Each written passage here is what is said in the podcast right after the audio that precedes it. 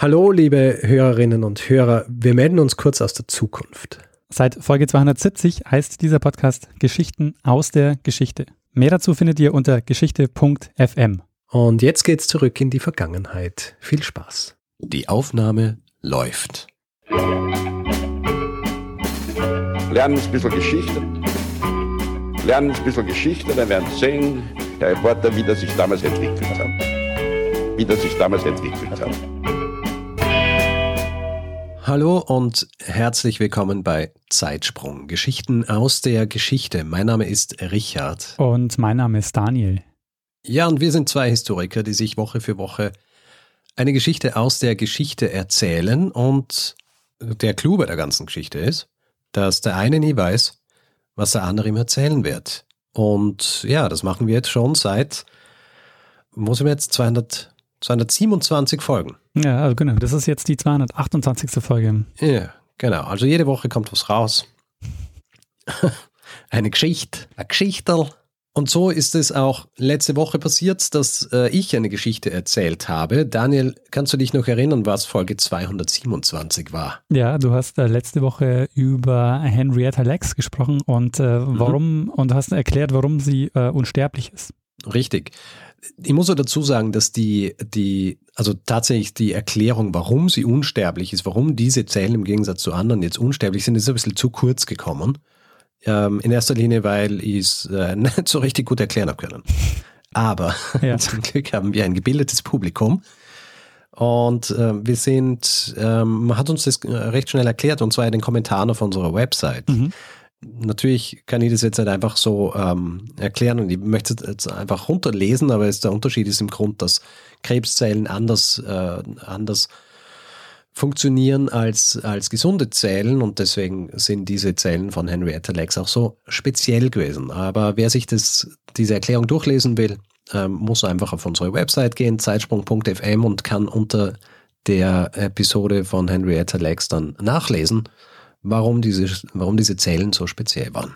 Und ähm, ja, dann ist natürlich die Frage, was diese Woche kommt. Und äh, nachdem ich letzte Woche eine Geschichte erzählt habe, bedeutet das, dass du diese Woche eine Geschichte mitgebracht hast oder mitbringen solltest. Ich hoffe, es ist der Fall. Ansonsten ja. sitzen wir hier umsonst. ja, das ist der Fall. Ich habe es äh, nicht vergessen, was vorzubereiten. Ähm, wir sprechen in dieser Folge äh, mal über eine Farbe. Mhm. Und du fragst dich vielleicht, mh, hm, was ähm, kann eine Farbe für eine Geschichte haben?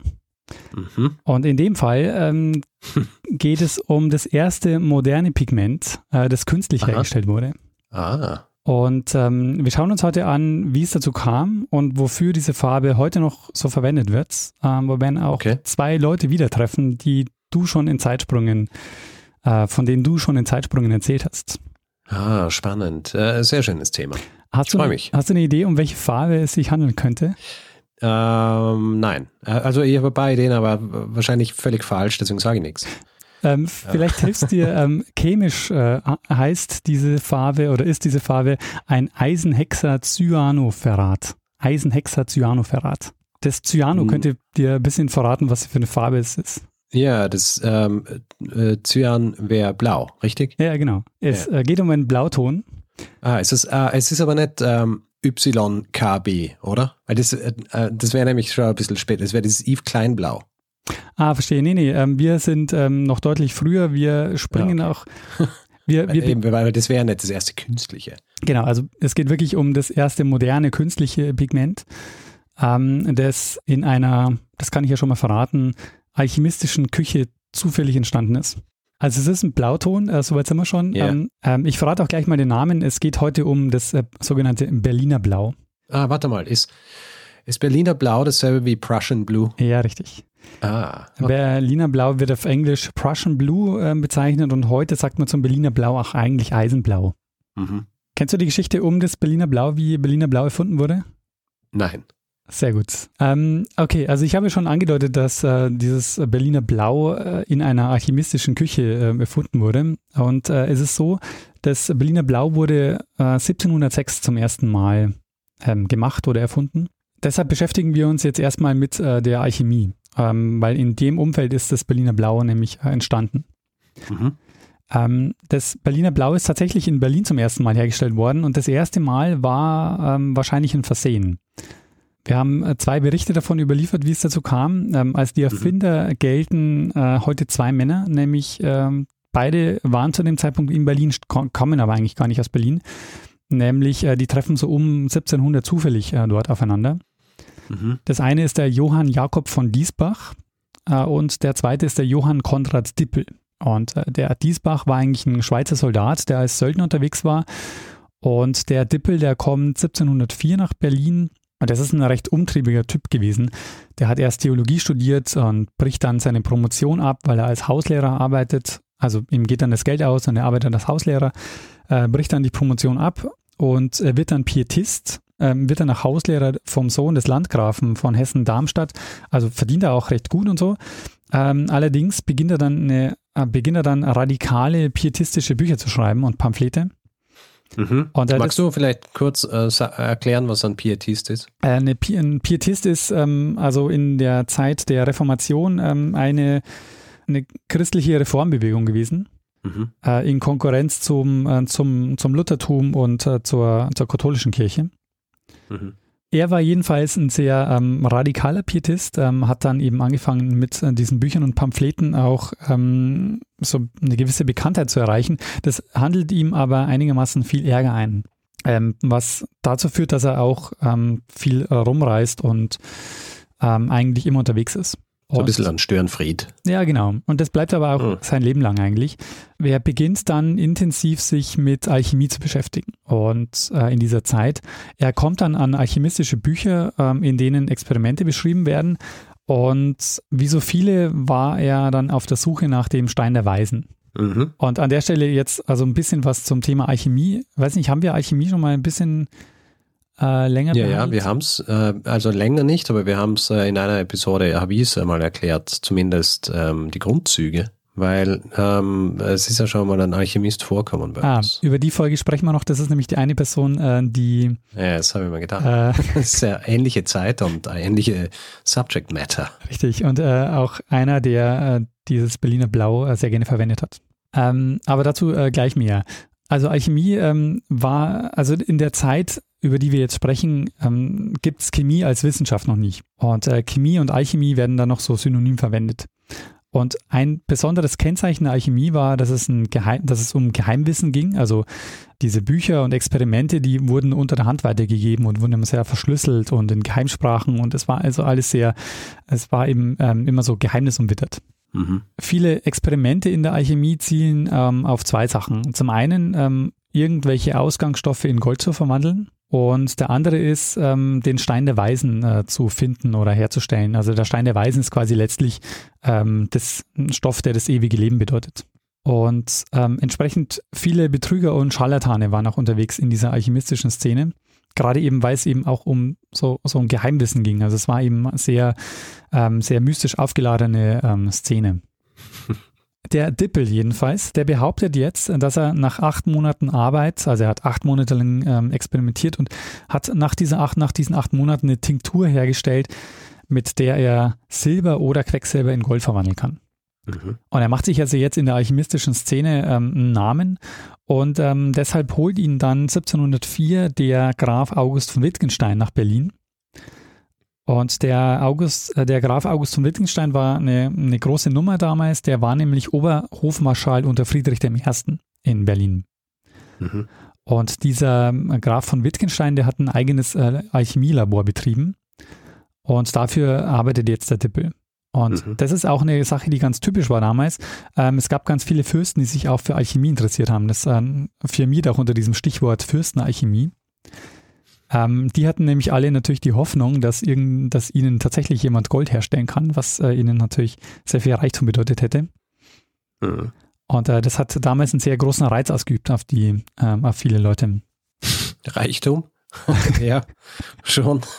ja, also auf, den auf diese Weise zu, äh, zu erreichen. Ja. Also es ist jetzt ähm, aber halt so, dass diese Alchemisten aufgrund der vielen Experimente, die die machen, halt trotzdem zu guten Chemikern werden. weil die halt ähm, mit diesen Stoffen umgehen, weil die ähm, ganz viele Dinge herstellen und weil sie natürlich auch so ein Geschäftsmodell entwickeln, wo sie dann Dinge herstellen, die sie dann auch tatsächlich verkaufen können. Also nicht nur mhm. Gold herstellen und äh, den Stein erweisen, sondern äh, ganz viele von denen haben Pigmente hergestellt, haben Schießpulver hergestellt, haben Arzneimittel hergestellt und haben eben mit diesen Dingen irgendwie ähm, so gearbeitet. Und das macht auch der Dippel. Der Dippel wird nämlich ähm, bekannt oder sein bekanntestes Produkt, das er verkauft, ist das sogenannte Dippelsche Tieröl. Das ähm, Oleum Animale Dipellii. Und ähm, dieses Dippelsche Tieröl ist im Grunde ähm, Tierblut gewesen, das er so lange destilliert hat äh, und bearbeitet hat, bis es ein farbloses Öl war. Mhm. Und äh, dieses Dippelsche Tieröl hat er dann verkauft als Medikament ähm, gegen so ziemlich jede Krankheit, die man sich vorstellen kann. Allerdings hat es äh, ziemlich gestunken. Es, es, gibt auch Stimmen, die ähm, so Zeitgenossen, die das Ganze als Stinkarznei bezeichnet haben, ähm, weil es eben immer noch so gestunken hat. Aber er hat es eben verkauft als Medikament und es lief wohl auch ziemlich gut. Mhm. Und jetzt kommen wir mal zum, äh, zur ersten Herstellung von Berliner Blau, was nämlich in Versehen war. Der Dippel hatte ein Labor, in dem auch der Diesbach gearbeitet hat. Und wie der Diesbach da dazu kommt, ähm, das weiß man irgendwie nicht. Er war eigentlich Söldner, aber irgendwie kommt er in diesem Lab ist er in diesem Labor und er stellt für Kunden den sogenannten Florentiner Lack her. Mhm. Und äh, was glaubst du, welche Farbe hat Florentiner Lack? Florentiner Lack, mm, ähm, schwarz. Nee, ähm, Florentiner Lack ist äh, rot.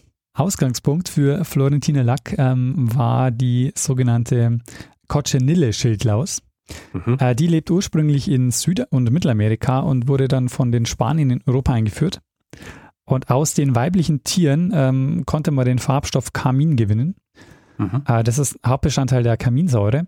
Und äh, diese Farbe eben war dann so äh, Kaminrot. Das ist so ein sehr intensives ja. Äh, Rot. Und ähm, wichtig jetzt noch, ähm, vielleicht noch kurz die Unterscheidung zwischen Farbstoff und Pigment.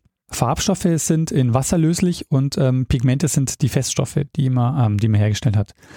Äh, das ist deshalb wichtig, weil nicht jede Farbe ähm, funktioniert als Farbstoff und das Pigment gleich gut. Ähm, es gibt Farbstoffe, die verwendet man dann eben, weil sie eben in Wasser löslich sind, zum Färben von Stoffen. Und Pigmente zum Beispiel, die verwendet man ganz häufig dann in der Malerei oder bei Drucken, weil man eben aus denen so ein Pulver herstellt und dieses Pulver kann man dann verkaufen. Ja. Und jetzt stellt sich natürlich die Frage, wie wird aus diesem roten Florentiner Lack das blaue Berliner Blau. Mhm. Und verkürzt gesagt ähm, ist es so gelaufen, dass der Diesbach, der hat die Läuse getrocknet, hat die zu Pulver verarbeitet, hat das Ganze in eine ähm, Kalium-Aluminium-Sulfatlösung gegeben. Und nach ein paar weiteren Arbeitsschritten, einer davon ist das Hinzufügen von Potasche, also Kaliumcarbonat, ähm, hat er das Ganze dann durch einen Filter geschüttet, getrocknet und hatte dann ähm, so ein tiefrotes Pulver, das er dann als Florentiner Lack verkauft hat. Und es gibt eine Variante dieses Florentiner Lacks, wo er Eisensulfat dazugefügt hat. Ähm, dann färbt sich das Ganze nämlich von tiefrot in violett. Und das hat er ähm, gemacht äh, eines Tages 1706. Und er fragt dann, äh, der Diesbach, und äh, er fragt dann den Dippel, ob er ähm, so ein bisschen Pottasche übrig hat, weil ähm, wenn der Dippel nämlich ähm, sein Tieröl herstellt, dann gibt's, ähm, entsteht Pottasche als Abfallprodukt. Aber er hebt es auf, weil das kann man irgendwann noch für andere Sachen verwenden. Und der Dippel sagt, ja klar, ähm, hier kannst du haben, ähm, ich habe da noch einiges, äh, gibt ihm das. Und der Diesbach kippt also diese Dippelsche Pottasche ähm, zu seinem Florentiner Lack und plötzlich äh, färbt sich die Flüssigkeit, die eigentlich rot sein sollte, tiefblau. Und er weiß natürlich im ersten Moment nicht, was jetzt passiert ist, warum ähm, er erwartet dann eigentlich einen roten Farbstoff und wird, äh, das wird dann blau.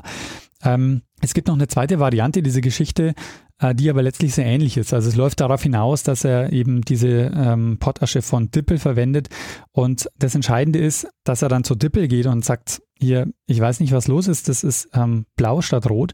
Und der Dippel sagt, ah, ich habe, äh, ich weiß warum in meiner Potasche sind noch Blutreste. Und die Blutreste, ähm, die bewirken eine chemische Reaktion, die zur Folge haben, dass sich das Ganze blau färbt. Einer davon äh, hat allerdings nicht lange was von der Erfindung, nämlich der Dippel. Ich habe schon gesagt, der Dippel ist so ein bisschen ein umtriebiger Typ und so. Ähm, und äh, der hat eigentlich nichts von der Erfindung, weil er muss einige Wochen oder einige Monate nach der Erfindung des Berliner Blaus aus Berlin flüchten. Die Geschichte ist ein bisschen unglücklich, weil er hat mal wieder ein Buch geschrieben und in dem Buch hat er den schwedischen König kritisiert. Der schwedische Gesandte in Berlin, der ähm, geht dann zum, äh, zum preußischen König und sagt, ähm, er würde gerne den Dippel verhaften lassen. Und das passiert auch. Und der Graf von Wittgenstein, für den der Dippel arbeitet, der übernimmt dann die äh, Kaution von 2000 Talern. Und die Sache wäre jetzt eigentlich zu Ende gewesen, wenn Dippel jetzt nicht einen entscheidenden Fehler macht. Bei Dippel sind nämlich bei seiner Verhaftung auch seine Briefe, die er geschrieben hat, ähm, beschlagnahmt worden. Und ähm, darunter ist ein Brief, den er vor einigen Jahren, also vor einigen Jahren schon, ähm, an den schwedischen König geschrieben hat, äh, wo er den preußischen König beleidigt. Mhm. Und jetzt hat der Dippel Angst, dass die den Brief lesen und er äh, wieder verhaftet wird. Und was macht er? Ähm, er schreibt an den preußischen Hof einen Brief, wo er erklärt, dass er das alles gar nicht so gemeint hat. Und die hatten den Brief aber eigentlich gar nicht auf dem Schirm, schauen aber jetzt mal nach, finden den Brief. Und was machen sie? Sie zeigen ihn an wegen Majestätsbeleidigung und wollen ihn verhaften. Mhm. Er bekommt es mit, äh, flieht aus Berlin und in den nächsten Jahren ähm, kommt dann Dippel wieder ewig weit rum. Also er ist dann in Altona, was damals noch dänisch war. Ähm, also bei Hamburg, äh, dann flieht er nach Amsterdam, ähm, dann ist er, das ist auch eine, eine, sehr nette Geschichte, im April, also am 1. April 1711 schreibt er sich in Leiden ein für Medizin und zwei Wochen später, am 17. April, folgt seine Promotion. Mhm. Also er schafft innerhalb von zwei Wochen ähm, zu promovieren. Tja, ist einfach gut. Äh, genau, er ist einfach gut, weil nämlich die ähm, Schrift, die er vorlegt als Promotionsschrift, da beschreibt er im Grunde genommen äh, sein Tieröl, das er dort als Universalarznei ähm, anpreist. Und die, die nehmen das dann gleich einfach so an als. Genau, die äh, nehmen das gleich mal als Promotion an. Das waren andere Standards damals, oder? Ja, schon. Aber andererseits, ich meine, ja, wenn man eine Universalarznei erfindet, dann sollte man auch äh, die, die Promotion bekommen, würde ich sagen. ja, ja, Warum nicht? Außerdem hat er Berliner Blau erfunden. Stimmt.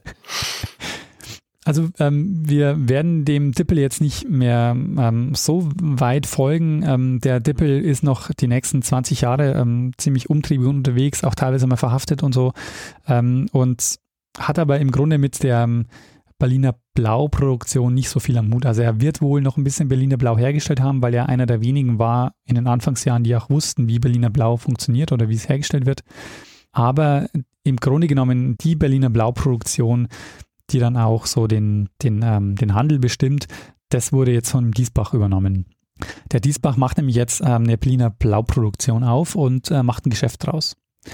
Mhm. Er holt sich einen Geschäftspartner, den Gymnasiallehrer Johann Leonhard Frisch, und äh, der übernimmt nämlich den Verkauf und den Vertrieb und der Diesbach, der macht die Herstellung des äh, Berliner Blaus. Das ist deshalb wichtig, weil er frisch war Mitglied der Königlich Preußischen Sozietät der Wissenschaften, also die Vorgängerorganisation der Akademie der Wissenschaften. Und den Vorsitz zu der Zeit hatte nämlich der äh, Leibniz. Hm. Und äh, deshalb haben wir quasi auch äh, einige Infos über das Berliner Blau, weil er frisch erzählt quasi in einigen Briefen dem Leibniz vom Berliner Blau und was sie da so machen. Deshalb haben wir da, ähm, es ist eine ganz gute Quelle. Mhm. Das hat am Anfang auch ganz gut funktioniert, äh, weil nur die beiden wussten, wie Berliner Blau hergestellt wird. Und es war wohl anfangs ein sehr großer finanzieller Erfolg. Also ich habe äh, Zahlen gefunden, da heißt es, dass sie äh, das Pfund Berliner Blau äh, für 30 Taler verkauft haben.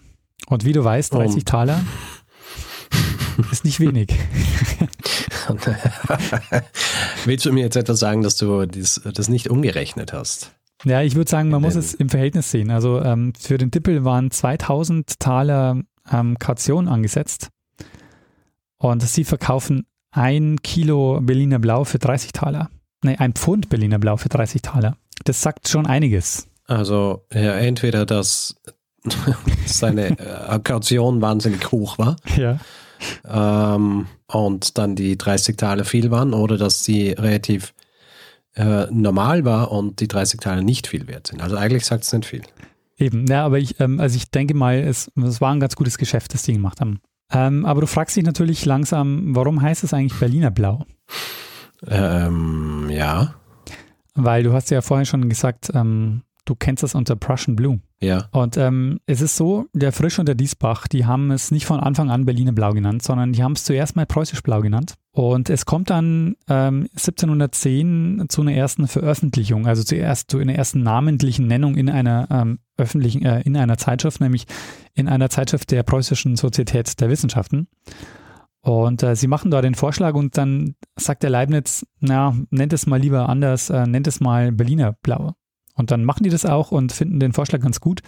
International setzt sich aber dann trotzdem die Bezeichnung Prussian Blue durch. Äh, nur im Deutschen bleibt es dann Berliner Blau. Hm. Und heutzutage eben wird es auch nicht mehr Berliner Blau äh, bezeichnet, sondern Eisenblau. Aber was sich ja schon noch die Frage stellt, ist, ähm, es gab ja auch vorher schon Blautöne. Also Blau, äh, die haben ja jetzt damit nicht das Blau erfunden, sondern es gab auch schon vorher viele Blaustoffe, die ähm, verbreitet waren, die weit verbreitet waren. Fällt dir, äh, fällt dir ein Blau ein, Richard? Ähm, ja, Ultramarin. Genau, richtig. Äh, Ultramarin war ein, ähm, ein, wichtiger, ein wichtiger Blaustoff, den man damals verwendet hat. Ähm, der Rohstoff für Ultramarin war der Lapislazuli. Ähm, und das nannte sich deshalb Ultramarin dann die Farbe, weil quasi jenseits des Meeres ähm, hat ähm, den Lapislazuli nicht in Europa abgebaut, sondern zu der Zeit vor allen Dingen in, in vor allen Dingen in Afghanistan. Hm. Und das, äh, das mehr transportieren müssen. Genau, und das ist auch der Grund, warum ähm, das Ultramarin auch teurer war, weil äh, man musste erstmal Lapislazuli abbauen, musste dann herstellen, musste das Ganze dann äh, nach Europa transportieren und das hat die Farbe relativ teuer gemacht. Ja. Äh, Frisch und Diesbach, die sagen auch in einer so in dieser Werbeanzeige, dass sie Berliner Blau zu einem Zehntel des Preises von Ultramarin herstellen können. Mhm. Also schon ähm, deutlich, äh, deutlich günstiger. Äh, es gibt noch ähm, weitere Blaustoffe, die ähm, sehr bekannt sind. Äh, einer davon zum Beispiel Indigo. Mhm. Und also Indigo ähm, wurde vor allen Dingen verwendet ähm, für ähm, äh, zum Färben von, äh, von, von Stoffen. Also Indigo ist, verwendet man oder hat man eigentlich nicht verwendet äh, für, für die Malerei oder so, sondern Indigo ist deshalb auch interessant, weil es ähm, so ein typisches Kolonialprodukt war. Also die Indigo-Pflanze war äh, was, was die Kolonialmächte meistens durch Sklavenarbeit ähm, angebaut haben in den Kolonien und es wurde dann nach Europa verschifft. Mhm. Es gab noch, ähm, noch andere ähm, ja, Blautöne, die man zum, zum, für die Malerei zum Beispiel verwendet hat. Äh, eines davon ist ähm, das Azurit. Das hat man ähm, häufig in der, in der Ölmalerei verwendet. Ähm, das ist aber nicht langzeitstabil. Ähm, das heißt, wenn du heute Bilder hast, wo Azurit verwendet wird, da, wird, da ist das, was damals blau war, heute so grünlich verfärbt. Oh.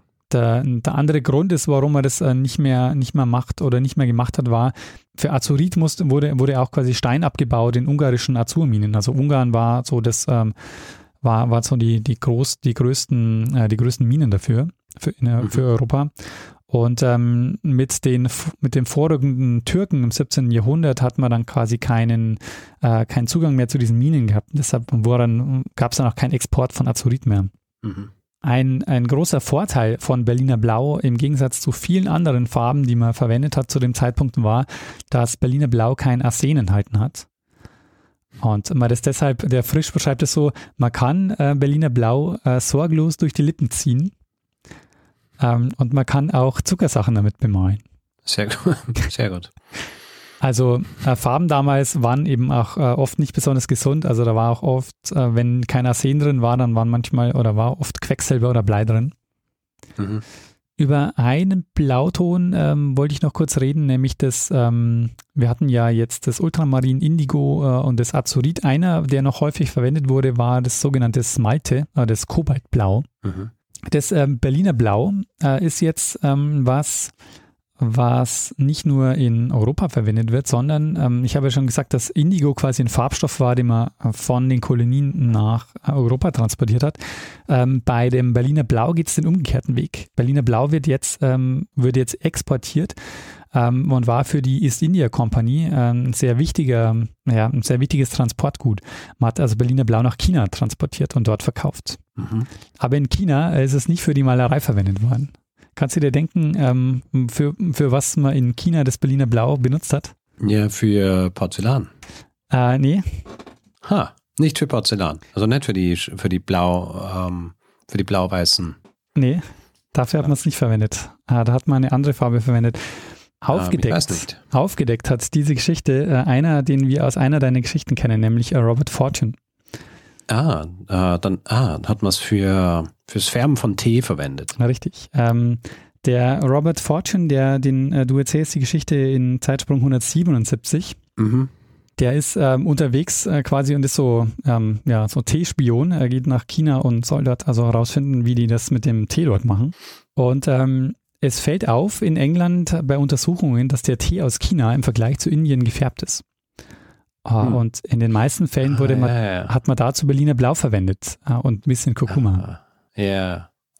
Ah, interessant, ja, die ähm, kann mich erinnern, dass ich darüber gestolpert bin oder gestolpert, dass ich darüber gelesen habe, dass halt auch dann darum gegangen ist, dass, also einer der Gründe, warum er ja auch hingeschickt worden ist, ist, dass er, dass, dass dann die Engländer nicht mehr angewiesen sind auf minderwertigen Tee, der eben so zum Beispiel eingefärbt und so weiter dann nach England kommt und er dann, wenn er sieht, äh, wo das gemacht wird und so weiter, dass sie das einfach in die eigene Hand nehmen kann.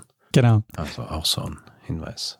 Der, äh, er beschreibt nämlich dann auch, ähm, dass, äh, weil die Blätter meistens so bräunlich sind, dass wenn sie mit dem Berliner Blau in Kontakt kommen, äh, dass sie dann grünlicher werden.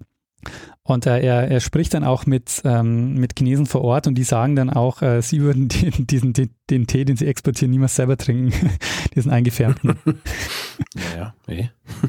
Ähm, das erste Gemälde, in dem das Berliner Blau nachgewiesen werden konnte, ist ein Bild aus dem Jahr äh, 1709. Das ist äh, die Grablegung Christi von Peter van der Werf. Äh, das ist heute ein Bild, das in Sanssouci in Potsdam hängt. Mhm. Äh, und ein ähm, sehr bekannter Druck oder einer der bekanntesten japanischen Drucke ähm, enthält auch Berliner Blau. Ich kannte das Werk nicht, aber vielleicht sagt ihr das was. Kennst du die große Welle vor Kanagawa? Ähm, Wenn es das Bild ist, von dem ich denke, dass das ist, ja. also das ist dieses, äh, wo du tatsächlich so eine große Welle hast und du hast halt viel Blau drin. Genau, und äh, das ist auch Berliner Ja. Blau. Ah. Ähm, ich kannte das nicht, aber das äh, also habe ich jetzt in mehreren Quellen gefunden, dass das eines der ähm, am meisten gedruckten grafischen Werke der Welt ist. Ja, ja, also ähm, ich hätte erwartet, dass du das schon irgendwo gesehen hast dann. Es ist was, was, wo man nicht im Kopf hat, wie es heißt, aber wenn man es sieht, dann kommt es einem bekannt. Weil es ist ja auch, glaube ich, äh, eben massig reproduziert worden und, ähm, und auch äh, persifliert und all solche Geschichten. Genau, also war mir nicht so klar, aber äh, in diesem Werk, ähm, wer das vor Augen hat, das ist auch Berliner Blau, also man das sehen kann. Ja, Richard, und ähm, du kannst dich vielleicht, ähm, wir, du hast ja vorhin schon ähm, angedeutet, äh, dass ein weiterer Kollege, den du mal in einem Zeitsprung gesprochen hast, ähm, der, über den wir mit äh, über die Alchemie gesprochen haben, Ja. Äh, auch äh, vielleicht eine Rolle spielen könnte in dieser Geschichte. Und ähm, Mhm. Böttger ist, ist die zweite Person, von der ich am Anfang gemeint habe, die wird uns äh, quasi begegnen, die wird uns aus einem Ja. Zeitsprung von dir begegnen. Mhm. Äh, du hast es erzählt, den Zeitsprung 22 vom Goldjungen zum Staatsgefangenen. Und Mhm. der Johann Friedrich, äh, da geht es um den Johann Friedrich Böttger. Der Böttger, der ist ähm, ein Alchemist, der behauptet, dass er Blei oder Silber in Gold verwandeln kann. Und der gerät dann in Gefangenschaft äh, von August den Starken. Der will, dass er für ihn Gold herstellt. Und ähm, long story short, das kann man sich ja dann äh, anhören in dem Zeitsprung, den du erzählt hast. Ähm, Böttger gilt heute als der Erfinder des europäischen Porzellan. Ja. Also der, ähm, der Böttger, der hat äh, Berliner Blau äh, verwendet als Kaltmalfarbe für Vasen. Hm. Und ähm, das ist deshalb interessant, weil der Böttger, der hat, der hat eine Rezeptsammlung hinterlassen und in dieser Rezeptsammlung äh, hat er auch eine, ähm, die, die sich nennt Berliner Blau zu machen. Ähm, was darauf hindeutet, dass er das Rezept auch hatte und das Berliner Blau selbst hergestellt hat. Und ähm, was dafür spricht, dass quasi dieses alchemistische Netzwerk ähm, dieses Rezept dann auch weitergegeben hat. Ja. In den nächsten Jahren war es dann so, ähm, dass dieses Berliner Blau-Rezept sich auch nicht lange hat äh, geheim halten lassen, ähm, weil, weil es halt eine chemische Reaktion war. Wenn man die halt mal gekannt hat, dann konnte man halt Berliner Blau herstellen. Es war jetzt nichts, was man auch Ja. patentieren lassen konnte. Ähm, und äh, mit der Zeit haben eben auch andere Leute herausgefunden, wie das funktioniert. Und damit verlieren Diesbach und Frisch ihr Monopol und äh, das Ganze ist jetzt auch nicht mehr so das äh, Riesengeschäft für die. Mhm. Äh, Und spätestens ab 1724 ähm, ist es dann endgültig für sie ähm, kein äh, Monopolgeschäft mehr. Da veröffentlicht nämlich dann die äh, Royal Society in London das Rezept. Ah. Der John Woodward, äh, der bekommt es nämlich von einem deutschen Apotheker zugeschickt. Und der lässt es dann prüfen von dem Chemiker und die stellen fest, ja, das klappt, das stimmt und äh, veröffentlicht dann, veröffentlichen dann eine Herstellungsvorschrift. Und äh, nicht nur das, sondern äh, die verbessern auch das Rezept und ähm, beginnen auch damit, wissenschaftliche Experimente zu machen. Also sie gucken dann, was passiert, wenn man dann noch andere Stoffe hinzufügt oder kann man das noch irgendwie verbessern. Eine Verbesserung ist zum Beispiel, dass das Ganze besser wird, wenn man die Läuse nicht verwendet. Ähm, dann wird der Farbton besser und ähm, das wiederum macht nicht nur das Ergebnis besser, sondern auch das Ganze viel billiger, weil die Läuse ja auch teuer waren. Mhm. Die kann man dann wieder verwenden fürs, äh, fürs Rot. Genau. Ähm, das Berliner Blau wird äh, übrigens bis heute verwendet in der Chemie ähm, zur sogenannten ähm, zur Eisenanalytik. Also ähm, was man macht, ist ähm, eine Berliner Blau-Reaktion und ähm, wenn Eisen enthalten ist, dann färbt sich das Blau, weil dann eben die, diese Berliner Blau-Reaktion funktioniert. Und äh, wenn quasi, wenn die funktioniert, dann weiß man, dass die Lösung eisenhaltig ist. Ähm, und es gibt dann ähm, oder gab dann in der, in der Folge noch Chemiefabriken, die ähm, Berliner Blau hergestellt haben. In Schottland im 19. Jahrhundert wurde das bekannt unter dem äh, Turnbull's Blue, benannt nach dem John Turnbull, der in Glasgow ähm, dieses Blau hergestellt hat. In Frankreich äh, war es ein Fabrikant und Farbenhändler, der Sylvain Millory. Deshalb wird es auch, ähm, oder wird, ist, ist das Berliner Blau auch heute noch bekannt als das Milori Blau. Ähm, und in Deutschland hat lange Zeit die Firma Degussa Berlin, äh, äh, Berliner Blau hergestellt als sogenanntes Fossenblau. Und äh, bis 2002 habe ich gelesen äh, und wird, wird seither in Deutschland nicht mehr industriell hergestellt. Aha. Das heißt aber, ähm, wenn ich äh, ein, wenn ich ein Fälscher wäre und ich würde aus dieser Zeit ein Blau brauchen, dann würde ich, dann würde ich mir irgendwo preußisch Blau äh, besorgen müssen. Genau, ja. Aber ist aber kein Problem. Ich habe äh, nachgeguckt. Du kannst ähm, problemlos Berliner Blau kaufen im äh, Malbedarf. Aha. Dich kostet ähm, äh, das Kilo 34 Euro. Also das geht. Das geht. Kommt drauf an, was man fälscht. also wenn der Ertrag groß genug ist, äh, dann ja, sehr gut. Das stimmt.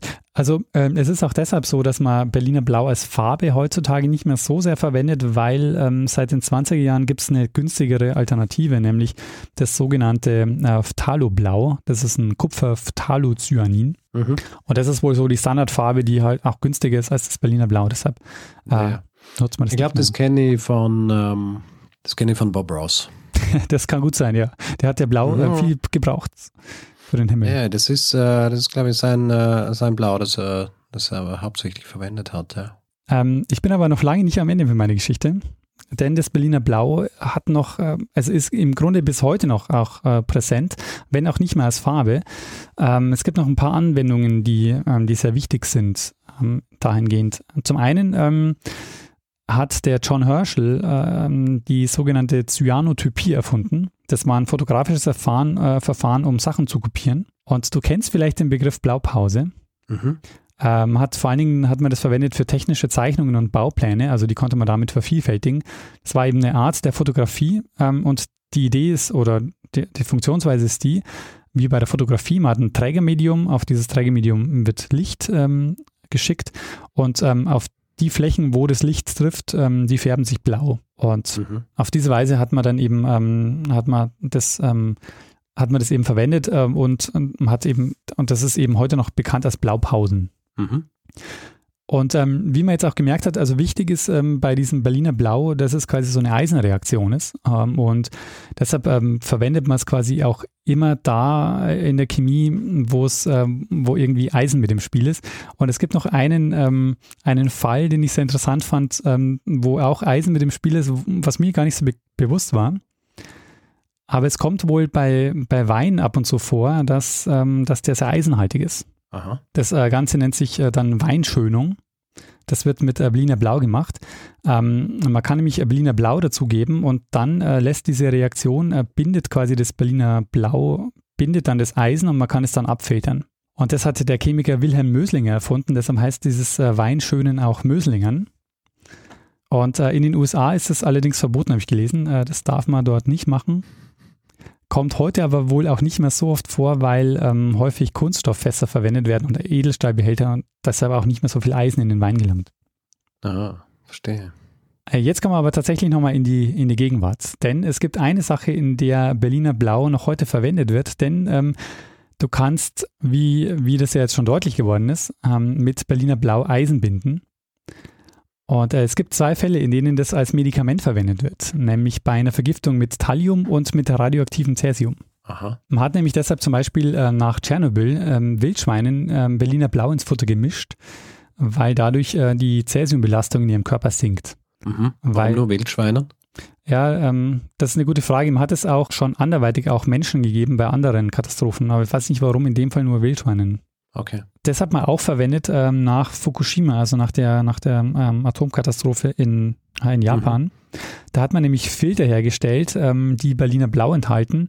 Und ähm, man hat dann ähm, das Cäsium, das im, ganz viel im Wasser war, ähm, durch diesen Filter geschickt und damit konnte man eben das Cäsium aus dem Wasser filtern. Mhm. Und wenn du willst, kannst du dir, kannst du dir Berliner Blau als verschreibungspflichtiges Medikament äh, in der Apotheke holen, als Gegengift zu Thallium und äh, Cäsium. Das wird von einem Hersteller weltweit in äh, Berlin noch produziert und ist in Apotheken erhältlich.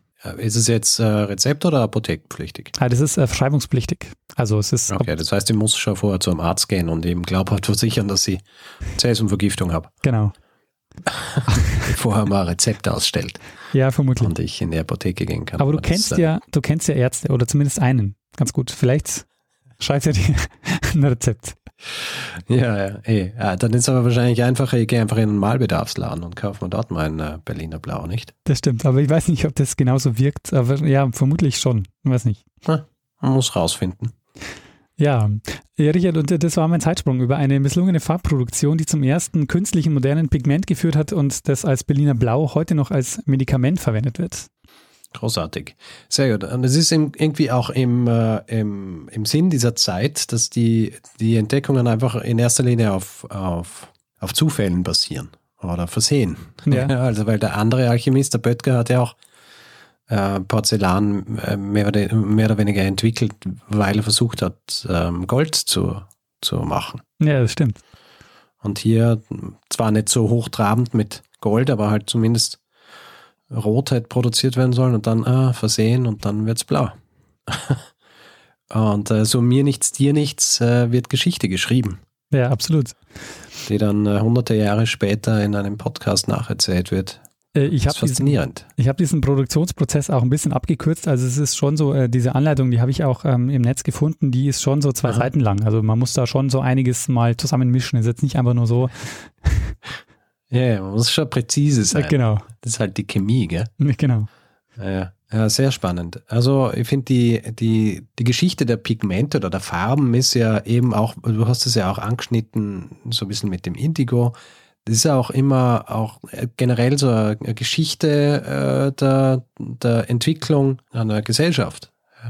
Also so, dass du dann auch siehst, wann irgendwie Wissenschaft ähm, wichtig wird und wann wirklich quasi so auch wissenschaftlich gedacht wird mit Experimenten und, und solchen Dingen oder dann eben auch eine Geschichte der, ähm, des Kolonialismus, weil dann wird, geht man, also du hast es zwar vorher nicht dezidiert gesagt, aber die Tatsache, dass dann aus Afghanistan ähm, Lapislazuli nach Europa gebracht worden sind, das sagt ja auch wieder was aus über, über die Gesellschaft, in der wir leben oder in der damals gelebt worden ist, wo es wo du dir das dann antust, weil du weißt, dass du jemanden findest, der dir viel Geld dafür zahlen wird, dass du diesen Stein rüberbringst. Ja, Oder die verarbeitete Version dieses Steines. Weil es eben äh, Leute gibt, die unbedingt ein Blau brauchen. Und wo ist es sonst hergenommen? Ja, stimmt. Und, und das ist auch, Farben waren auch wirklich ein sehr wichtiges auch Kolonialprodukt. Also Indigo ja auch sehr, ähm, sehr wichtiges ähm, Kolonialprodukt. Also das ist auch äh, Farben und, und Kolonialgeschichte, die sind schon sehr eng miteinander verbunden.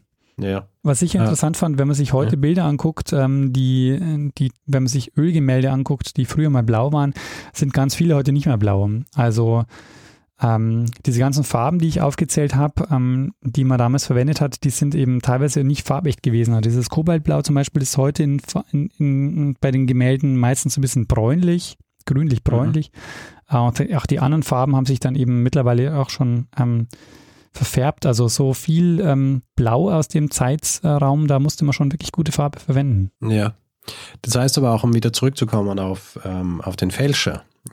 Wenn ich heutzutage dann, wenn ich, wenn ich sagen würde, ich habe ein Bild aus jener Zeit und ich nicht quasi so tun will, als wäre dieses Bild über hunderte Jahre einfach irgendwo in einem Keller ohne Licht oder sonst Einwirkung oder so gestanden, dann müsste ich einen Prozess finden, um das, um diese äh, Veränderung des Blaus zu forcieren, oder? Ja, genau. Das wäre gar nicht so einfach. Hm, ja, eh. Ach, deswegen mhm. gibt es wahrscheinlich so wenig wirklich erfolgreiche Fälscher ja. oder Fälscherinnen man müsste sich vielleicht mal mit den Restauratoren, Restauratorinnen unterhalten, weil die stehen ja genau vor dem Problem auch, dass sie das irgendwie wiederherstellen müssen. Diesen Prozess wieder umkehren. Genau. Ähm, diese ja. Geschichte war übrigens ein Hinweis. Äh, es gibt einen Themenpart, nämlich den Christian. Äh, vielen Dank dafür. Mhm. Und der Christian hat mir auch ein Buch empfohlen, das ich auch gleich zur Lektüre weiterempfehlen kann, nämlich ähm, der Chemiker Alexander Kraft hat das Buch geschrieben Berliner Blau vom frühneuzeitlichen Pigment zum modernen Hightech-Material. Und ähm, da gibt es noch viel mehr Geschichten um das Berliner Blau, auch für was es noch so verwendet wird und auch ähm, wie es tatsächlich auch ähm, funktioniert. Also ich habe jetzt, bin ja jetzt auch gar nicht darauf eingegangen, ähm, warum diese Eisenverbindung ähm, blau sich färbt, weil ich es auch nicht so mhm. richtig verstehe. Aber wer, wer das also noch ein bisschen genauer lesen will, der ähm, wissen will, der findet da ähm, weitere Informationen. Sehr gut. Du wirst ja auch verlinken dazu, wahrscheinlich in den Show Notes dann. Genau. Sehr gut. Ja, äh, sehr schöne Geschichte. Ähm, berührt wie wirklich viele unterschiedliche Themengebiete, also so Kunst und Chemie und ähm, Kolonialismus und ähm, ja, ähm, gefällt mir. Und ist auch wirklich was, wieder so eine Geschichte, die, ähm, die uns wieder zeigt, warum die Welt, in der wir heute leben, so ist, wie sie ist. Ja gut, Daniel, äh, würdest du sagen, dass du äh, die Geschichte auserzählt hast? Ja, ich würde sagen, die ist umfassend erzählt. Sehr gut. ähm, dann äh, machen wir doch einfach einen Feedback-Hinweis-Blog. Machen wir das. Gut, also wer Feedback geben will zu dieser Folge oder zu anderen auch, kann das auf unserer Website machen, zeitsprung.fm, kann uns ein E-Mail schicken, äh, feedback at zeitsprung.fm. Wir sind auch auf Twitter, da ist der Account zeitsprung.fm. Persönlich sind wir auch dort. Ich at Stormgrass, der Daniel at Mestner. Auf Facebook sind wir auch, da ist äh, unser Name zeitsprung.fm. Und wer uns reviewen will, Sterne vergeben, äh, etc., was uns immer freut, weil es uns freut, wenn wir gute Reviews lesen und natürlich auch, weil es unsere Sichtbarkeit erhöht, wenn andere Leute nach einem Geschichte-Podcast suchen. Äh, kann es zum Beispiel auf panoptikum.io äh, machen oder auf äh, Apple Podcasts oder im Grunde überall, wo man, wo man Podcasts bewerten kann. Außerdem gibt es die Möglichkeit, uns finanziell zu unterstützen. Wir haben alle Hinweise, die ihr braucht, um uns ein bisschen was zukommen zu lassen, auf der Webseite zusammengefasst. Und wir würden uns sehr freuen, wenn ihr uns helft, äh, wenn ihr uns ein bisschen was zukommen lasst und uns dabei helft, hier jede Woche eine Geschichte zu erzählen. Wir bedanken uns in dieser Woche bei Jan Harzmuths, Stefan, Matthias, Temu, Andreas, Daniel, Lars, José, ähm, Carlos, Max, Norman, Andreas, Philipp, Wilfried, Markus, Hendrik, Holger, Thomas, Frank, Gernot, Miriam, Daniel, Hanna, Peter, Regina, Johannes, Jonas, Nora, Martin, Dominik, Robert und Martin. Vielen, vielen Dank für eure Unterstützung. Ja, vielen herzlichen Dank. Ja, Daniel. Ähm, ja, Richard. Bist du leise? Bist du noch da? ich bin noch da. Ich dachte, vielleicht bist du jetzt eingeschlafen. So, nachdem das Adrenalin weg ist von Erzählen der Geschichte, jetzt schlussendlich, ja.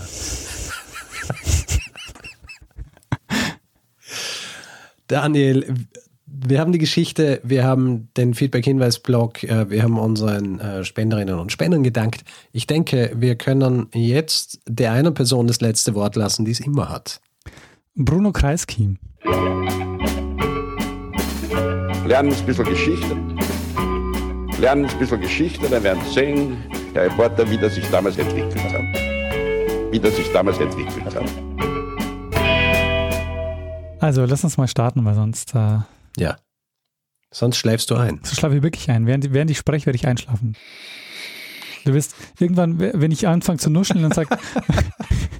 aber die Pausen werden immer länger und wieder so. Um, interessant, Daniel. Erwartest du jetzt etwas von mir oder? Du wirst merken, wenn ich dann irgendwann nur so von so, nur noch so verwaschen rede, dann so. er muss auch sein. Okay.